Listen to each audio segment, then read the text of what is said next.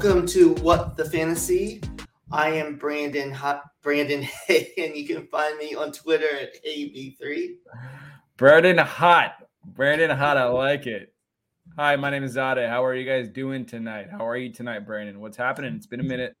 I know it's great. So, uh, just quick, uh, how was your trip to Hawaii? Beautiful. It was absolutely beautiful. I uh, I didn't know beauty like that could exist. I I really I've heard about it, but uh, the island of Kauai was, especially the north side, it was something to, I you, you got to go see it. It's just unreal. It's unreal, and uh, we had a really good time. Very peaceful, very uh, tranquil, and uh, you know, um, I wish I could do it for the rest of my life, but I'm back here. We're back on the grind, and uh, so it goes. So it goes. Yeah, I'm glad you got some uh, time away, and Hawaii is definitely one place that I want to visit one day. So I ever do, I'm sure I can ask you some recommendations. So, um, so let's just get into it. Uh, we were you were gone, and we didn't do a, a show last week. You know, the trade deadline, lots of trades happened. Um, anything that really stood out to you? Um, nothing really of note. Um, I think the Ravens definitely got stronger on the defensive side of the ball with Roquan Smith coming over there, and uh, you know, just really setting themselves up to uh, balance on both sides on the defensive and offensive side of the ball. I think Roquan Smith there helps their defense actually support what their offense wants to do, which is become just predominantly run heavy uh, and just destroy the clock uh, and, and steal steal minutes away from the opposing offenses. Uh, I think that's like the most significant thing. As far as offensively, um, you know, I guess we could look towards Chase Claypool going to uh, Chicago. Um, I think he could have some relevance in fantasy football. Um, the Bears are one of the heaviest run teams in the league. Chase Claypool, we've seen him used uh, on jet sweeps uh, in the backfield. I think we'll see a lot of that. Um, unfortunately, I think it comes at the expense of Darnell Mooney and and Cole Kmet's uh, value. Um, so you know, keep an eye on that in deeper leagues. But outside of that, nothing really stood out to me too much. Yeah, the only other thing to me was it was interesting because I thought um, in Miami, Raheem Mostert was going to kind of be, you know, be the lead back since they got rid of Chase Edmonds. Then they bring in Jeff Wilson, and you know, just in a week, you know, they it's pretty much a 50-50 split with him, you know, only having a few days with the playbook. I know it's similar to San Francisco, but I think that was a little telling. And I think eventually Wilson could get 60% of that work, which is on a good offense, which is good. So Wilson would be the running back I think I would want moving forward on that. And since you talked about our our boy Justin Fields, let's let's just gush about Justin Fields a little bit. Um, he looks electric out there. They, uh, you know, I was talking on um, another waiver show. I don't know why the Bear it took the Bears this long during the season to figure this part out. I mean, they should have been running this offense the whole season. Um, he had 178 rushing yards, had a 60 yard rushing touchdown. Um, so, you know, Darnell Mooney got got a, a, touchdown, which was a beautiful pass from Justin Fields. I think the thing is they are run heavy, and I don't know if that'll change the rest of the season. But I do think Justin Fields can be a good passer. I just don't know if they are equipped the rest of the year to really let that let that show unless teams start shutting him down rushing the ball, which it doesn't seem, at least through three weeks, um, with him running the ball more, they've been capable of doing that. Yeah, and I've been hearing people saying Justin Fields. You know, I've it's not the greater majority of people, but I've been hearing people say Justin Fields is a trap. Defenses are going to figure him out.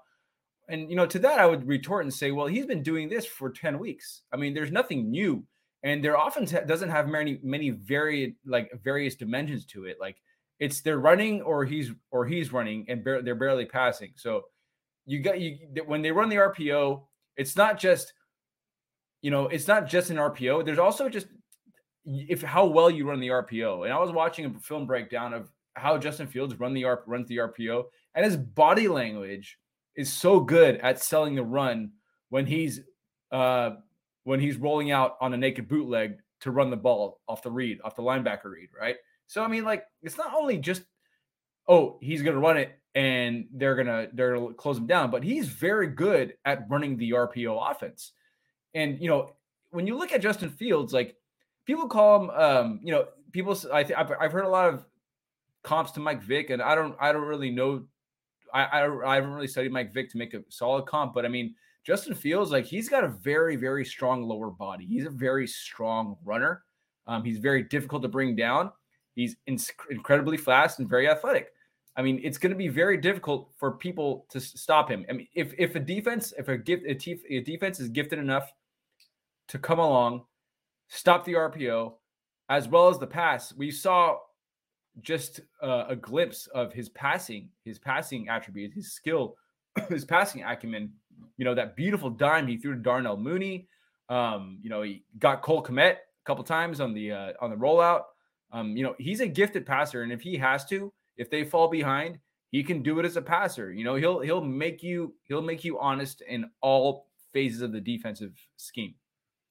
And I think another big part for him is similar to what Lamar and Michael Vick were so good at.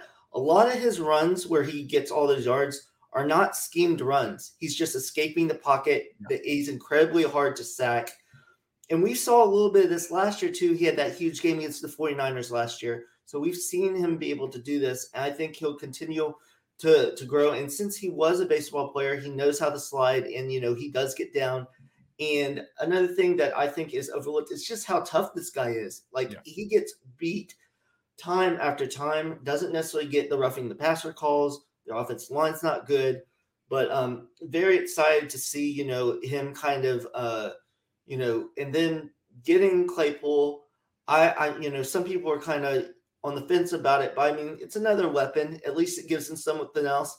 And uh, you know, there's the jury's still out on Claypool, but still, it just means that they're not playing their fourth receiver at you know wide receiver two now. They can, you know, it's a little more settled there, and there's more talent at least on the field for him to play with. And I wanted to make another comment about Justin Fields, and like you, you alluded to it, and you said, you know, he's scrambling. He's not. They're not exactly designed runs, right? And it's something I saw last. When remember, I, you know, we've we discussed this. We've said, okay, Jalen Justin Fields has the the um, the avenue, and he has there's a path for him to have a Jalen Hurts season that the same similar to the season that he had in 2021, and it seems like it's coming to fruition. Um, you know, and primarily because like when I looked at Jalen Hurts and his runs in 2021, I believe 80 88% of them were not designed runs. He is running out of his own volition. Like this guy will run, he likes to run, he's very good at escaping and maneuvering the pocket. He's very elusive. And if we look at like where he is with the other rushing quarterbacks, right? So I see people saying they'd rather have Fields than Hurts, and I got to pump the brakes there. But Fields is in good company as far as running, right?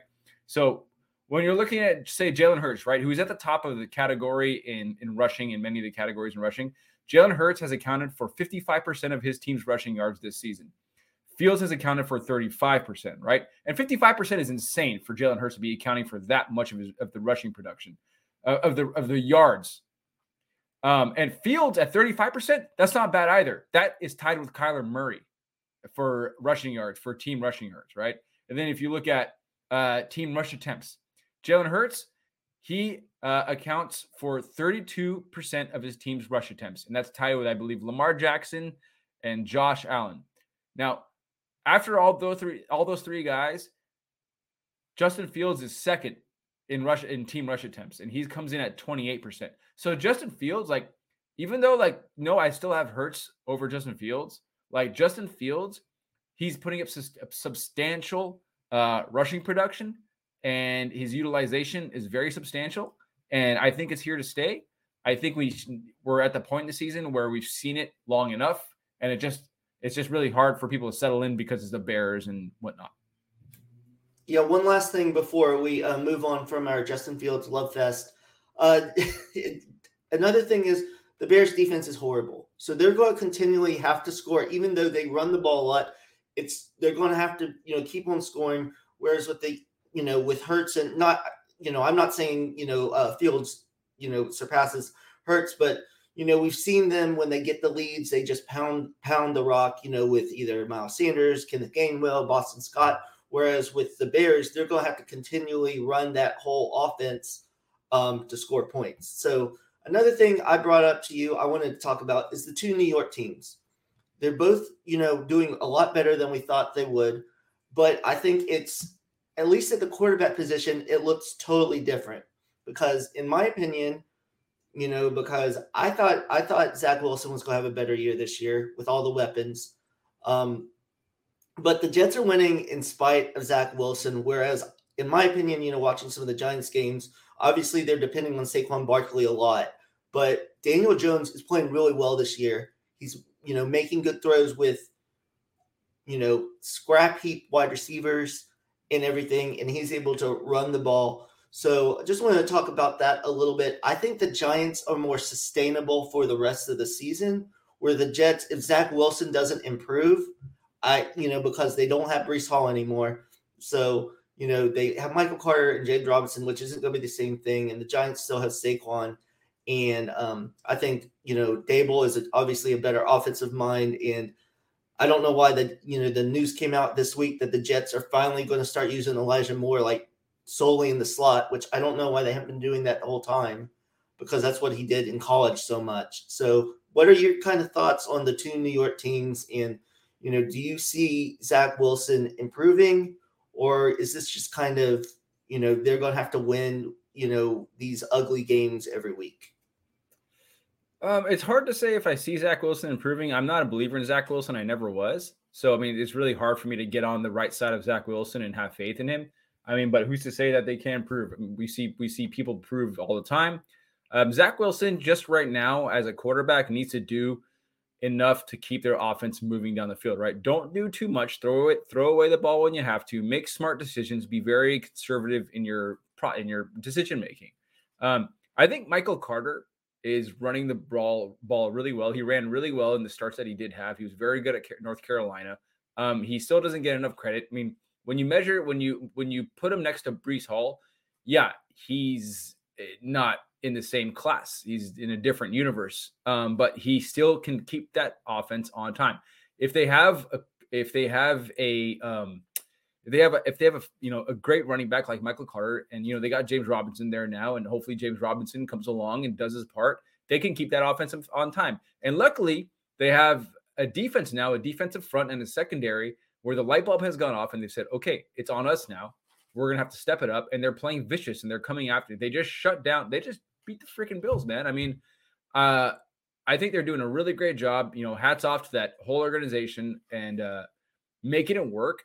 Um, they're really only one quarterback away from being a legit, you know, threat to the Bills year in and year out. I mean, they're they're they're doing a really good job. And Robert Saleh, last year they like last year wasn't as good as this year, but Robert Saleh, you saw the turnaround right when Saleh um, took over that team last year. You saw hints of it, you saw glimpses of it and uh, I think everybody, you know, ear, their ears perked up.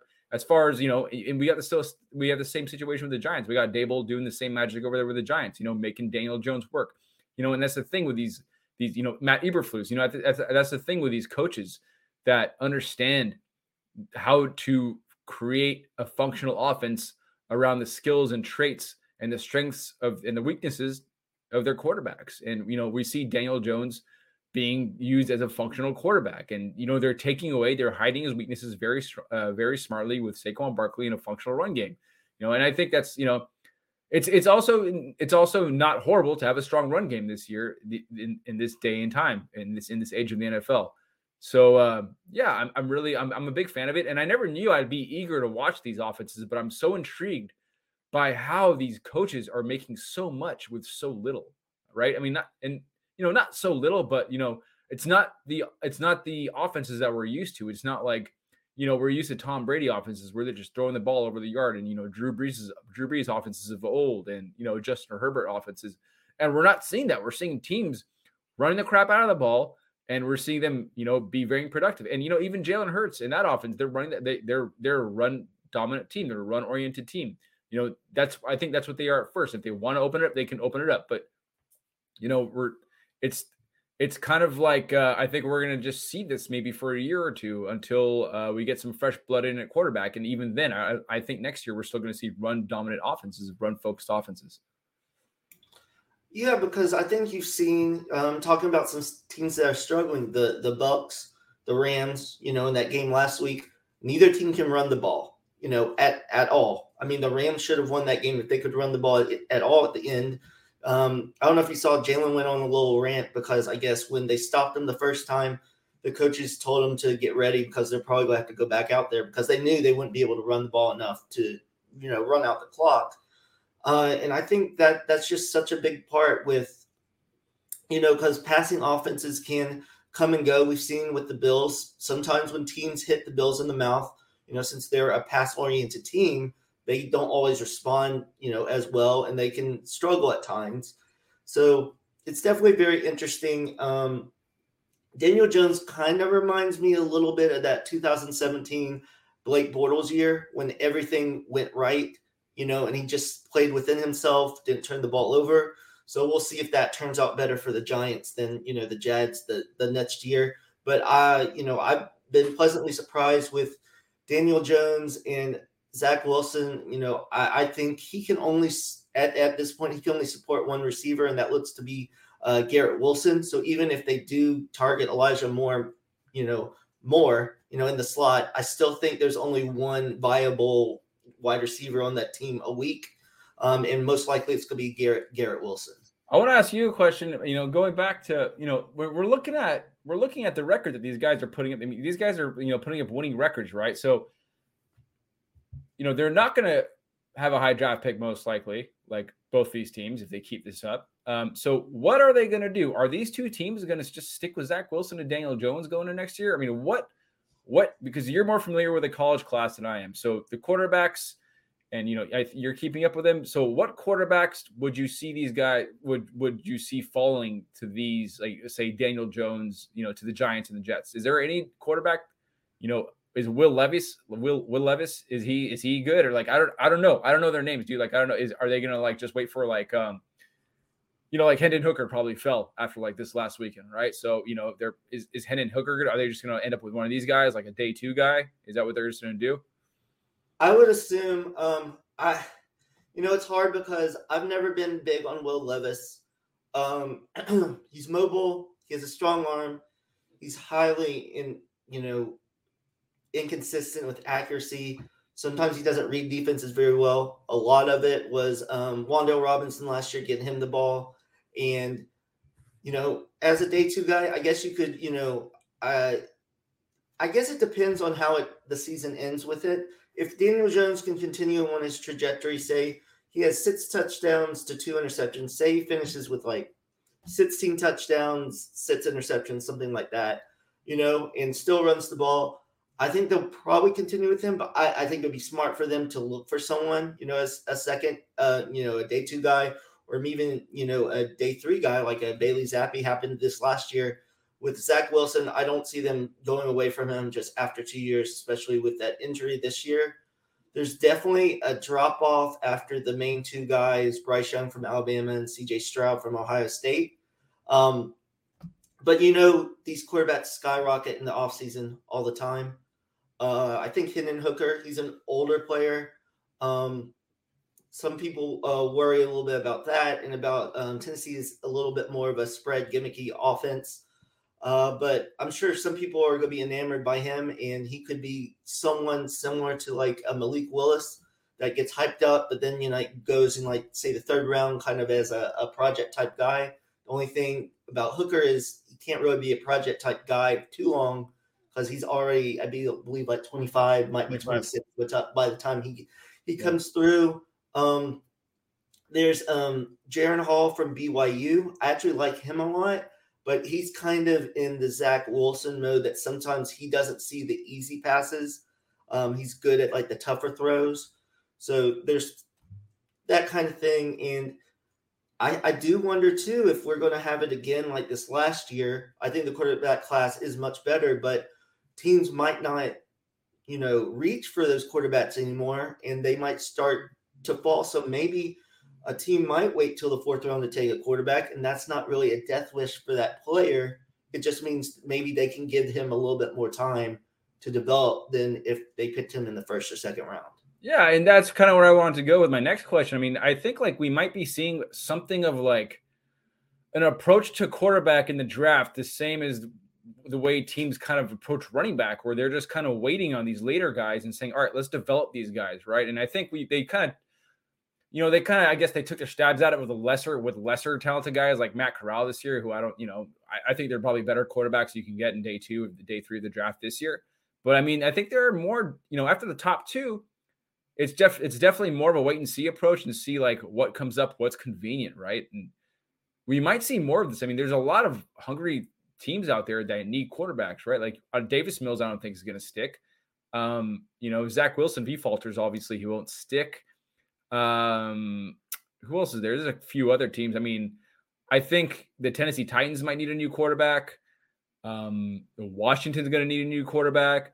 Carolina's going to need. So there's there's teams out there that you know we, we might see we might see some guys surprised. I mean, it's just going to be interesting to see how you know the quarterback approach and the quarterback drafting you know approach goes in in the first in, in over these next few years. And let's see I, I would like there to be more teams that are doing more teams that approach the quarterback position and build around the quarterback the way that the Giants and the Jets have and and the the Bears have where they're not forcing a philosophy on a quarterback but they're they're they're being very organic with their philosophy and building around their strengths and weaknesses you know, talking about quarterbacks, and this is a guy that, you know, I I, have a mixed opinion on, uh, but I think there's going to be, you know, um, depending on what the 49ers do with Jimmy Garoppolo, because I was talking to someone too, because I think, you know, with all these weapons that the 49ers have, he's a friend, for at least for me, he's a fringe quarterback one for me the rest of the way,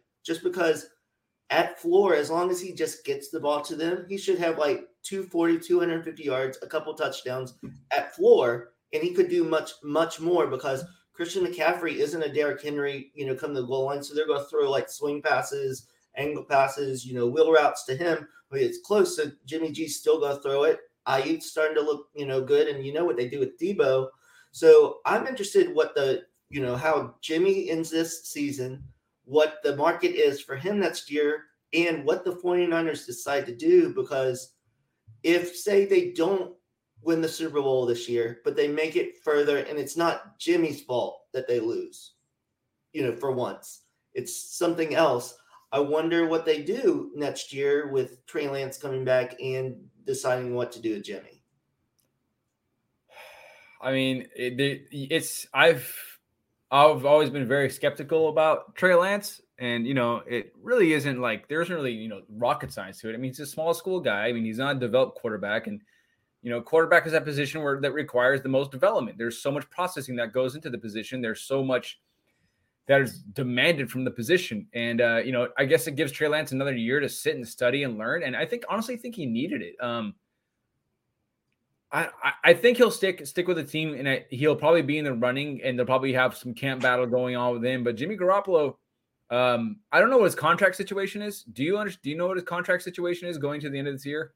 No, I'm not totally sure about it. I know they restructured it so they could keep him. I mean, obviously that was before they knew he would start. Yeah. If if Trey Lance, like, I'll, I'll just we'll just speak simple terms. If Trey Lance could develop, he would be so much better for that offense. Just because they are a very run oriented offense, and if you add another dimension and of, of the run game, and especially given Trey Lance's athleticism, um, he's just like a he's just he's just a he's just a you know crazier version of I think Just, Justin Fields, you know, with his athleticism. So I mean, you know, just get him going. Um, you know, just keep it simple for him. Uh, Christian McCaffrey there, Deebo Samuel there. Hopefully, Deebo Samuel stays next year. Um, Trey Lance would be a better fit for that offense. I don't think they need a Jimmy Garoppolo running that offense. Although I mean, it doesn't hurt. A nice pocket passer who can keep you know a game manager type. That's fine. But um, you know, I it why not take it to the next level in San Francisco? I mean, you have these amazing pieces around you. You have, you know, Deebo Samuel, who's a YAC monster. You have Christian McCaffrey, who's the best running back in the league. I mean, we've or you know, the best running back in the league as far as all phases of the position go. I right. think it's Christian McCaffrey. So yeah, uh, I, I think it's probably better for them to let Jimmy Garoppolo go if they can. And I don't know what he has left on his contract, but I'm sure a team out there will be willing to eat up his contract, especially if Jimmy Garoppolo takes him far into the playoffs. And you know, again, builds on that resume of you know maybe they win, maybe they win, they maybe they win a one playoff game, and he has that on his resume and say, hey, look, here's a quarterback who's won a playoff game, who's gone to the playoffs, who's familiar, who's played in the Super Bowl. I mean, look, he's done he's done all that. He's gone to the Super Bowl, right? And you know, he's a play away from winning the freaking Super Bowl. Um, so I mean, when you put him up next to like other quarterbacks who've gone to the Super Bowl, like Jared Goff, you know, I'd rather have Jimmy G. Um, he just seems like the much more competent quarterback. So, uh, yeah, I mean, Jimmy G has a bright future, so why not? Yeah, and it's going to be um, interesting too with the whole Packers debacle. Um, you know, do does someone make a play for for Rodgers at some point next? You know, in the offseason? Um, back to you know them drafting that quarterback in the first round of you know Jordan Love. Um, I you know the the Packers really have you know they're in this situation because of themselves because of their crazy drafting and they've had two amazing quarterbacks that have kind of saved you know saved them from some questionable personnel decisions. So it'll be in, interesting, uh, you know, with that. And um, kind of, you know, wanted to get your thoughts. The last thing on the Colts craziness about them mm-hmm. hiring Jeff Saturday. Um, do you think? Do you think uh, they're going to shut down JT? I just don't understand any of the thoughts of what they're doing. Um, they bring in Matt Ryan and then just like kind of say, "All right, the experiment's over after like five games." Let's throw this quarterback in that's obviously not ready. The offense is ho- horrible. Um, I just don't know where that team's going. I, I think well I mean I think this comes down to two different you have you have what what you have what the front office wants to do and you also have what the coaching staff wants to do and the players want to do and the players want to win you know and, and the players aren't they're not stupid they understand that they're they're they're burning it down they're trying to they're trying to tank really hard but the players still want to go out there and win nobody wants to go out in the day and lose no matter what you have going against you. Nobody's trying to purposely lose at what they're trying to do. And you know, these players they want to go out and win. JT, he doesn't give a shit. He says, you know, he wants to go out there and win. He wants to play. He wants to help his team win. There's love for the teammates. They have love for each other. You know, they want to go out there and help them win. Sam Eller, Sam Ehlinger or Matt Ryan be damned. It doesn't matter. Um, in you know the front office wants to you know, but like it doesn't matter though because like with with teams like the Packers and the Colts, like they just you know, the Colts I think are better at acquiring players. You know, and well, when it comes to the draft, they're probably better at drafting players. But you know, it's just, you know, they fine tank they're tanking, but I mean, like, it's just like what what are we what are we doing here? Like, are you guys gonna are you guys gonna build properly? Or what happened to the what happened to the offensive line? I just don't understand what happened to the offensive line. Right? Man, it went bad so fast. What went, you know, they used to have one of the best offensive lines. Yeah. Which it was too late for that because they needed that offensive line with Andrew Luck. Yeah. And they beat him down so much that he just didn't want to play football anymore. Right. And um, yeah, it's it's it's a crazy situation because back then they had good receivers and they kept on drafting receivers. Phillip Dorsett in the first round when they didn't need him, they needed offensive linemen, and then they finally figured out they needed offensive linemen. Um, I am sad because I did make some trades for Jonathan Taylor earlier in the year, and you know, with the injuries and just you know not being effective, it's it's kind of a, a lost year on, on his part, you know, fantasy wise. Um, so, and I'm just interested too with this longer season. Will teams start to set guys when they start to you know look like they're they they, they can't make the push for the playoffs. You know, I think if you're playing in Dynasty, you know, it's it's. I think if you're playing in Dynasty, like Jonathan Taylor, like if I had Jonathan Taylor in Dynasty, I'd want them to sit him because I don't want them. I don't want him taking any more damage, right? Like I, am right. I'm over it. You don't want you don't want it, and you got to figure something else out. You know, as far as your fantasy team goes. But I mean, I I'd definitely be trying to acquire him. I wouldn't want to sell him unless it's like you know. I, I heard somebody say get if you can get 25 cents on the dollar for Jonathan, Jonathan, Jonathan Taylor, that's a win. And I just don't understand that. Like Maybe in a redraft, yeah, but in dynasty, hell no. You don't want 25. You want to hold that guy. You want to you want to go into the next year, and you know he's one of the he was elite running back. Obviously, we all know that. Um, you know, an ankle injury doesn't mean that he's not going to be elite in the future. We, it's just it's it's also like uh Breece Hall, right? Breece Hall had a nasty uh, knee injury, had ACL injury, but he's young enough to where he can hopefully make a, a good recovery. And I've gotten some pretty shitty offers for Breece Hall. Uh, you know, and I'm not selling him. I'm I'm I'm I'm gonna keep him there and use and have him be part of my rebuild. That I'll just throw. I'll use. You know, he'll be part of my rebuild team next year. And you know, same goes for Jonathan Taylor. I wouldn't be selling him at all. I'd be trying to acquire him everywhere. Right now, I'd be trying to acquire him everywhere. Yeah, I, I, I totally uh, agree with that. Yeah, you, you definitely shouldn't sell players like that. Look, it could be a Saquon Barkley issue. Like last year, you know, injury played. They, you know, And then this year he comes back healthy, and look, you know, he, he's back to his own self, one of the best running backs in uh, fantasy football. So, so definitely with that. Um, any any uh, last thoughts before we close out tonight?